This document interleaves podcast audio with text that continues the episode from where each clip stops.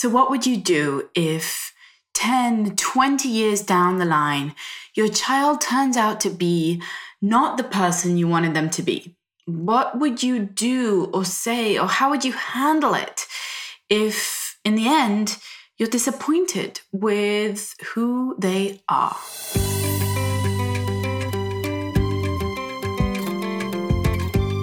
You're listening to the Parenting Junkie Show, the place to go to love parenting and to parent from love. I'm your host, Avital. Hi, I'm Avital. I'm a mindful parenting coach and the mother of four, and I'm here to help you, my fellow imperfect parents, to reclaim a sense of presence and play and peace in your life, even while raising little children. In essence, I want to help you to enjoy the process, to enjoy them while they're young. And I know that you already do, but also it's stressful and it's difficult.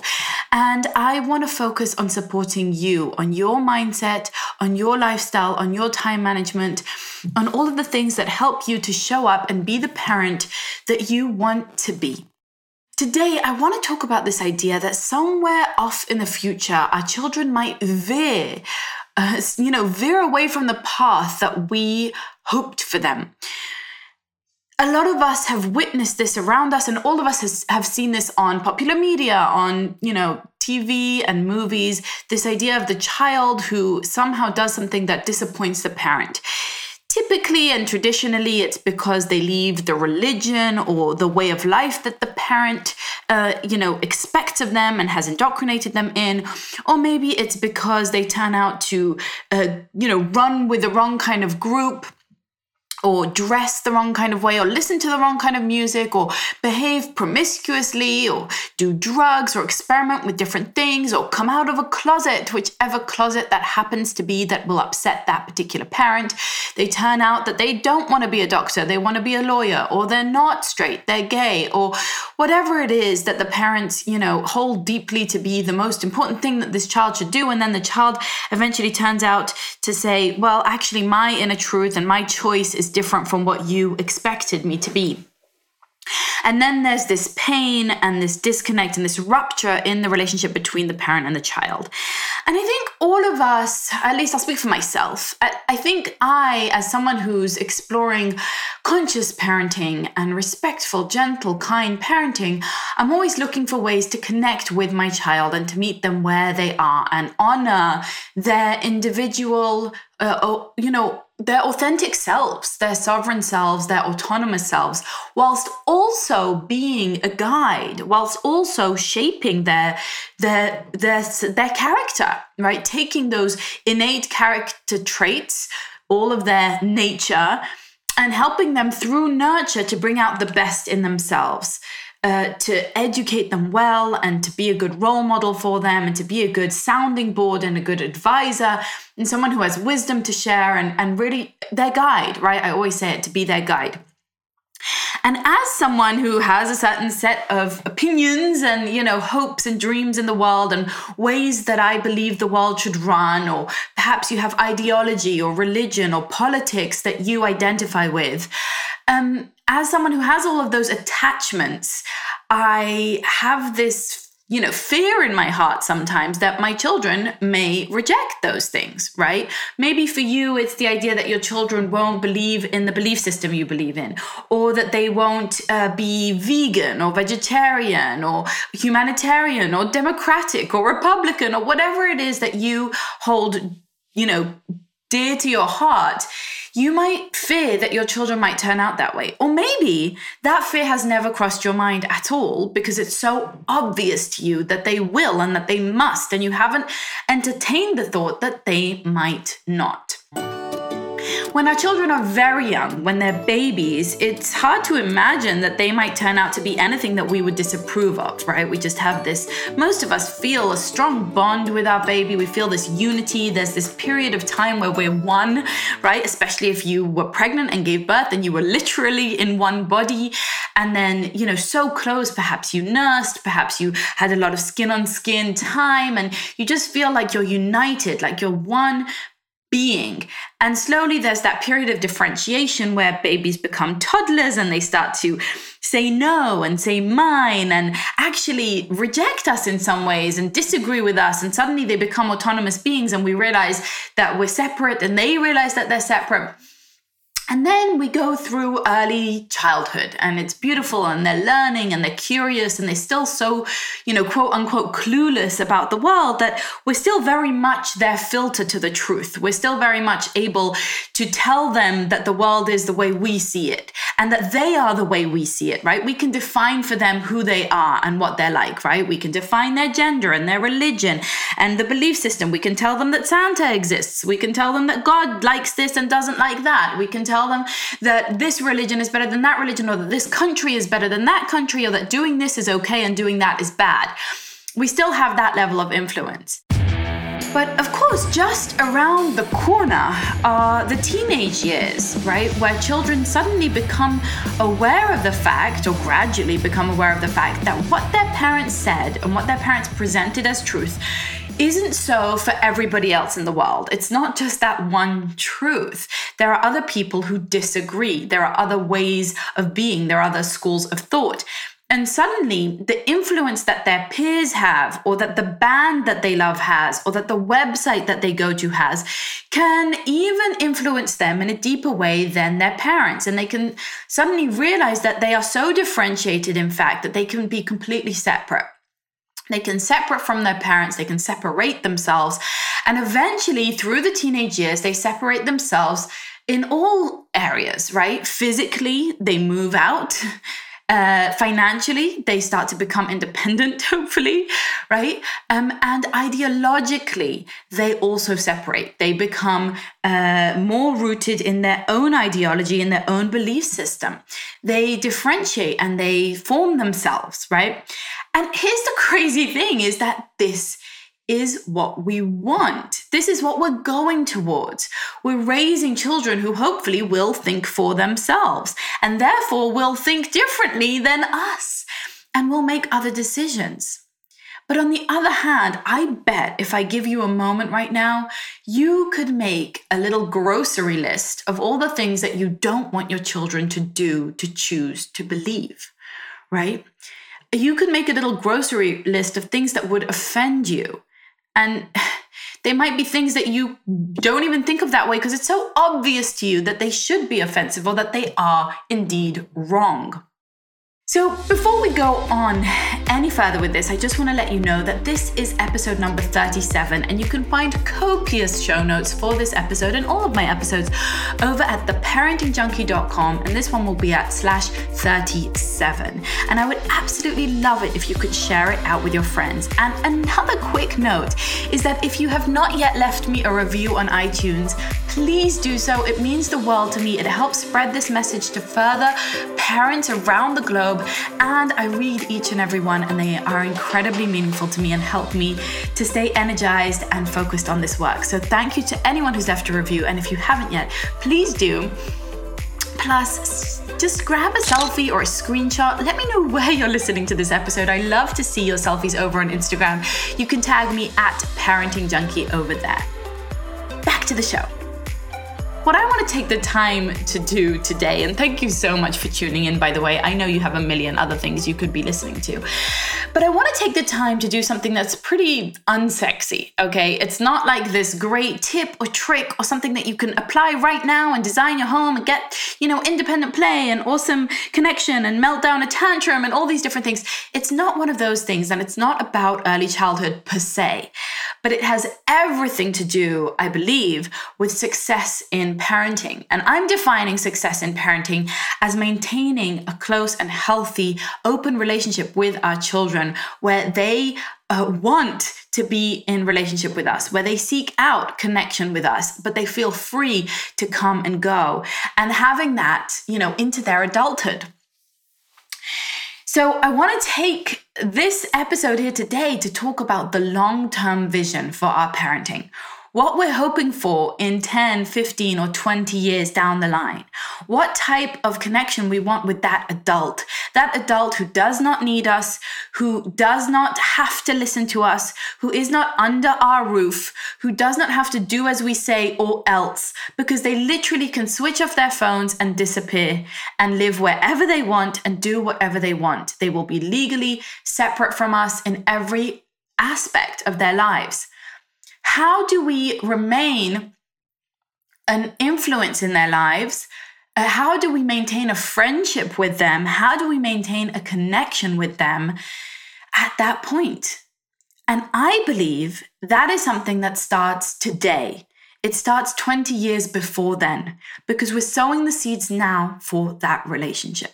And I think one of the keys to having an adult child who chooses to stay connected to us, who wants to call us from time to time, who is happy to celebrate their milestones with us and share their challenges with us and seek support. I think one of the absolute keys to that is for us to accept them for who they are.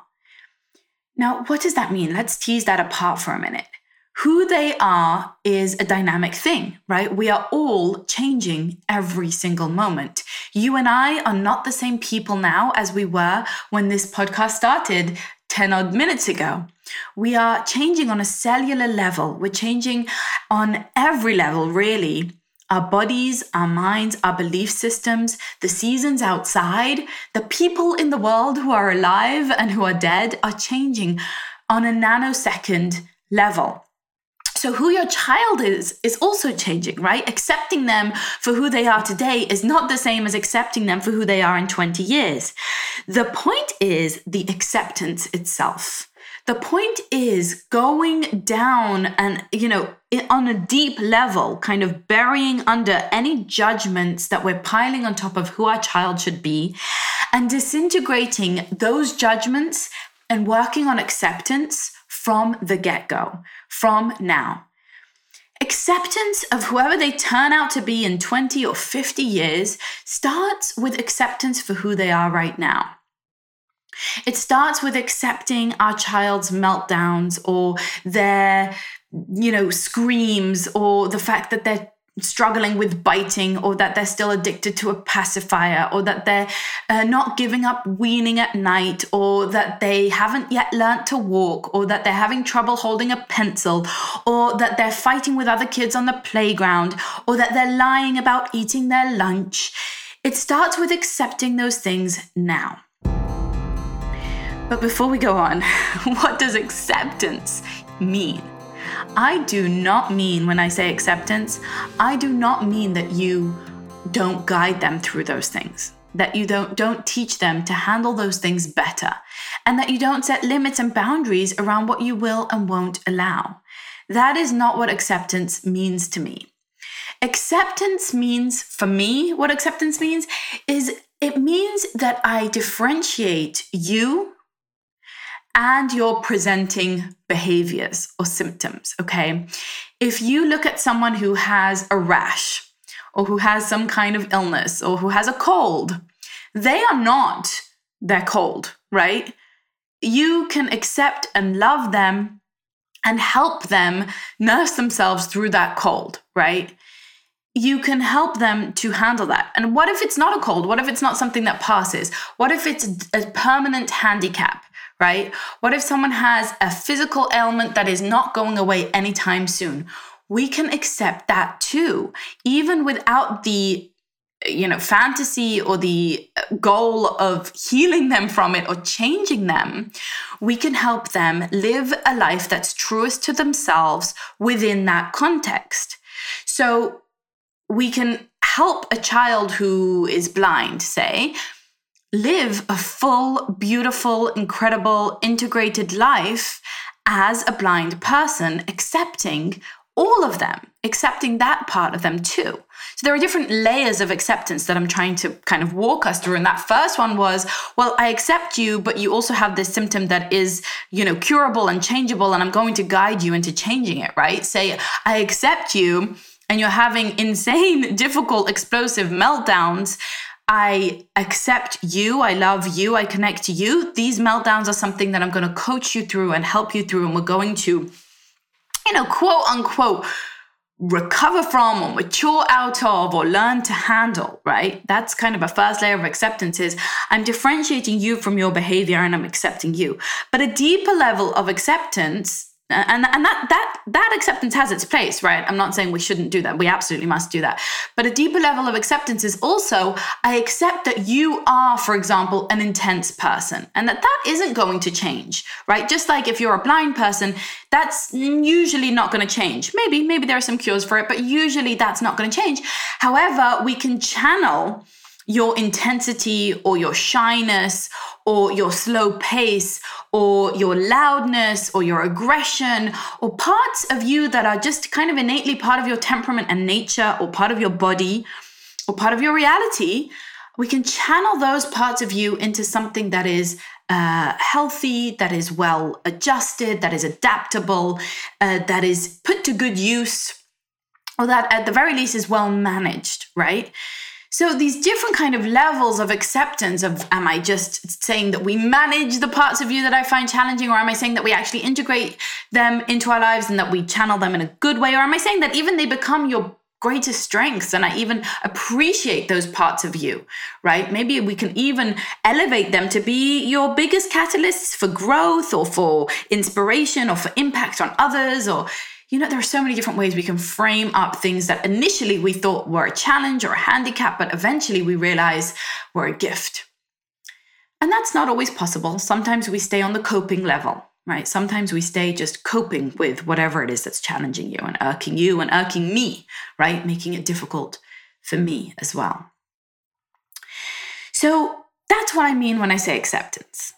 Now let's move into well, how can we take that acceptance and apply it today, but also apply it to our future children? How can we set a foundation from the various, uh, very earliest years that whatever closet they come out of, whatever we think is the worst thing that could happen, we can accept, right? Now, I know what some of you think, are thinking because I always have this conversation with people who suddenly say, Well, what if my kid's a murderer? I couldn't accept that, right? And my suggestion is let's not go there, okay? I don't believe that that is something that we're going to need to deal with. And if it is, you're going to need to get some professional help to handle that one, okay? I don't know what to say about that. I've never truly meditated on what if my kid becomes a murderer, God forbid.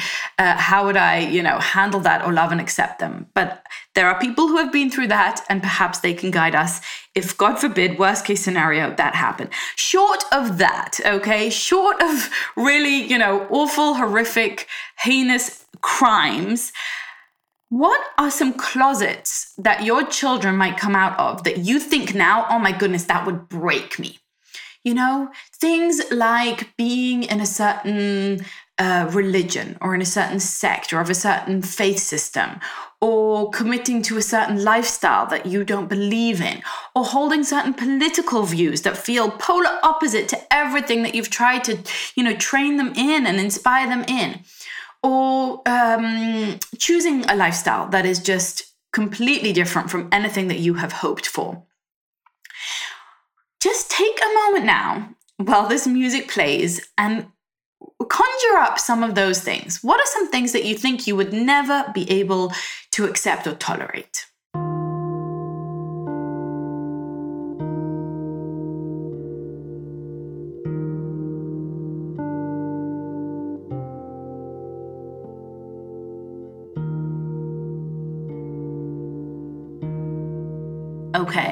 So that that little exercise right there can't have been easy. Coming up with ideas that we really don't wish for our children is not where most of us like to spend our meditative time. And I don't suggest that you spend a long time there. But what I want to offer us today is just the opportunity to practice a little bit of release around those stories. Because what's happening when we come up with the, these ideas of things that we really don't want our children to be is that we have a lot of fear come up. A lot of fear that that might happen and what will happen to them if they do make that choice or if they are that type of person? What will happen to them societally, right? How will society treat them? What will happen to them socially, financially, emotionally, physically if they make all of these different life choices or if they go down these different paths? We have so much fear around that. But I believe that the two choices that parents usually make disconnect us from our children, right? What are those two choices when our child comes out of a closet that we don't like? And I say closet, and I mean any closet, not just being gay, but any other closet that they might be coming out of, right? That we suddenly discover that, I don't know, whatever it is, they're a video gamer and they just want to do video games 24 7, and that is not what we wanted for them. Or, you know, they they want to uh, uh, I don't know, never want to get married and have children. And that is not what we wanted for them. Or they want to move to a different country. And that's not what we wanted for them. Or join the military or not join the military or whatever it is, right? What we usually do is, first of all, we fall into disappointment, right? And we try to change them. We try to convince them. We send them articles or send them to a therapist or talk them blue in the face, right? Who has that image of that parent? Perhaps you had it with your own parent. Maybe you married someone that your family didn't approve of, or you chose a religious path that your family didn't approve of, or a career path that your family didn't approve of. And then what parents traditionally do is try to exercise their influence. I mean, throughout history, societies have basically shunned those people who don't align with their ideology and their lifestyle. So they've basically threatened abandonment, neglect, you know, shunning, um, that you would be kicked out of the clan if you didn't align. And that's a big threat. I mean, that is a huge threat if you think about our evolution and how we evolved to be in the safety of the clan and with other people protecting us. Acceptance was actually key to survival for most of human history. I do believe that, you know, just kind of conforming, conforming was an evolutionary key to, su- to survival and to success. And so we still have that, I think, deeply rooted within us. And that's why our initial uh, response often to children who speak out or leave or, you know, take a different path is that we try to change them. We try to turn them back or we try to threaten them. Hey, if you do this, you know, you won't be part of the family anymore. We can't have you over at Christmas if you dress like that. Or we can't, you know, I can't include you in this event or in that uh, inheritance, right? I'll write you out of my will if you do this or that. Those types of threats of what you'll stand to lose, and it's a lot, right? It sounds maybe a little funny like oh money you're threatening with me with money. That's huge right? That's huge. To to to remove parental support emotionally financially um socially because of some disappointment that's a huge threat for most children certainly young adults. And so so we're disappointed we threaten them we try to change them and inevitably in most cases uh, only one of two things can happen we lose our relationship with them right? They they disconnect from us. They say okay it's not worth it.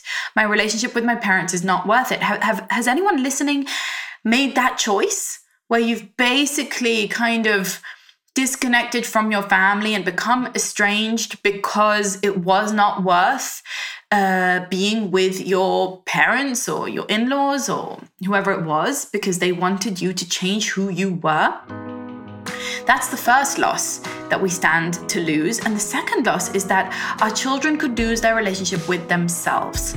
So maybe they stay in the family fold, and I've seen this up close and personal, right? They stay in the family fold, they do the thing that their dad wanted them to do, they choose the career path or the marriage or the family or the sexuality or whatever it was that their parents needed from them but they kind of die inside, right? They're not authentically who they are. They're not alive. They're not happy. They're not joyful. And they feel like they're wasting their life living someone else's dream. And so, if those are our choices, right? Either losing our relationship with our child or them losing their relationship with themselves, this is a big one. This is a big threat to our future relationship with our kid. And so, my call to us today, my invitation for us, my invitation to myself, and I'm just inviting you to join me here, is how can we start accepting our child for whoever they turn out to be now, today? How can we start accepting who they are today and accepting their future manifestations now? How can we set the stage within our home that you can develop your own self, your own sovereign identity, your own individual and unique and personal path, and still be within the family fold, still maintain closeness to us, and still be part of our clan and have the safety and the protection and the support of all of us here with whoever you turn out to be. And in parentheses, we can put, well, if you're a murderer, we might, you know, we might have some issues with that. And we, we'll probably have to deal with that in a different way than what I'm suggesting here. But if you um, identify with certain groups, if you express yourself in a certain way, if you're more promiscuous than we might have wanted or less religious than we might have hoped, this is still your home. We are still your people. We are going to love you and see the goodness in you and hold your goodness to light. Now, five years from now, 20 years from now, and for your entire life. How can we create this sense of commitment that our children know that they are safe with us, no matter what their choices are, and that we won't allow our agendas for them our grocery list for who they need to be and for what they need to do in order to be accepted by us to overpower our unconditional love of them. Can our children grow up knowing that? Can you imagine growing up knowing that? Maybe you did, and I'd love to hear about it. Please let me know over on Instagram if that was the case for you, um, or in the comments on the show notes, because I'd really love to have a conversation around this around what does it take? What is the language we need to use? What is the energy we need to put forth for our children to grow up knowing that they are okay and we are okay? That they can always feel okay with us, including the mess ups and the failures and the disappointments and the mistakes and the detours that they take in life. They will still be okay with us and we will still be okay with them. Here is the extra juicy, deep bonus that I believe we get when we create that kind of atmosphere throughout their childhoods. I believe that when we move past tolerance, okay, we move past tolerance, it's not just that I'll tolerate you, it's not just that I'll still let you live here, right? It's not just that I'll be okay and I won't force you or cajole you or manipulate you or punish you or threaten you um, when you're being you, but it's that I'll accept you. I will love you. I will celebrate you. I will celebrate that you're different from me. Even though you're my child, you're not a mini me. You're not a continuation of me. You have your own path. You live in your own reality. You live in your own world. The world changes and develops. Technology accelerates. People change. Society changes. Norms and expectations change. And I will accept and celebrate that you're living your life in your truest way to yourself. I'll be that guide for you. I'll help you when you're going off course. I'll, I'll give you my opinions when you ask for them, and sometimes when you don't. I will certainly say when I see something that's off or when I see that you're behaving in a way that is not in not in alignment with your true self. I'll certainly try to be a gentle guide in those cases. And in some extreme cases, I'll have to be more than a gentle guide. I'll have to be a firm leader. I'll have to set real boundaries. I'll have to really dig you out of some messes that you might get yourself into. That will happen too. But through all of that, with all of those realities of growing up, I will celebrate you as a separate and unique individual from me. And I'll accept that you will make choices and identify with belief systems and with groups that aren't what I might have chosen for you or aren't what I've chosen for myself. And that that's okay. We can be an example of coexistence in the world. We can be an example of inclusivity in the world. We can be an example of open mindedness, of connection, of the human spirit, of you know, humanity, loving and unconditionally loving each other despite our differences. And we'll have differences because we're two different people.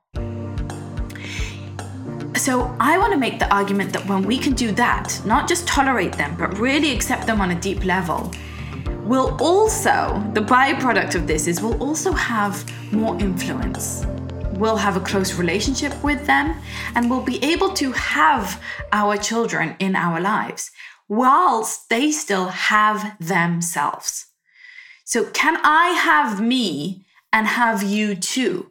Can you have you and have me too? Can we be both completely separate with different ideologies, different philosophies, different belief systems, and different behaviors, but also intertwined, interconnected in this kind of interdependent relationship?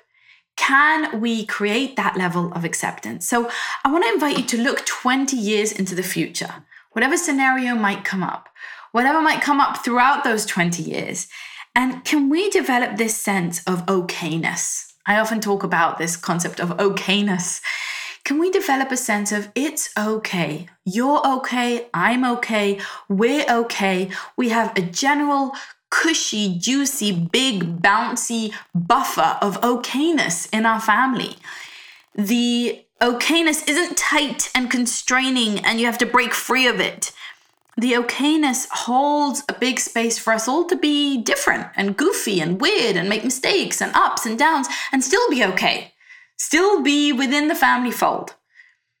That is what I want for you and for your child. I believe that you'll grow in this okayness throughout the years and it will hopefully, and I really do believe that this will happen, it will carry us through to a really fulfilling and meaningful adult relationship with our child where we we've developed this friendship where we're this guide, but also we're we're in their corner, we're on their team, we're celebrating them for who they are, not through the lens of who we are, not through the lens of what we want for them and what we believe they need to do and what we are trying to shape and mold them into, but through the lens of I am doing my best to guide you. I will provide you with all the tools I know. I will give you the guidance and the course correction when things are going off kilter. But you're you, you're your own owner. I don't own you. You're not my child. You're yours. And your path is yours and yours alone. And I'm just here to celebrate it and to witness it and to enjoy it and just so honored to be taking a part in it, to being your leader throughout the early years and then your guide a little bit throughout you know your adulthood as well but not you know not in any way trying to shape you and and and you know round your corners to fit my round hole. If you're a square peg, I'm going to celebrate your squareness and enjoy your shape as different from mine.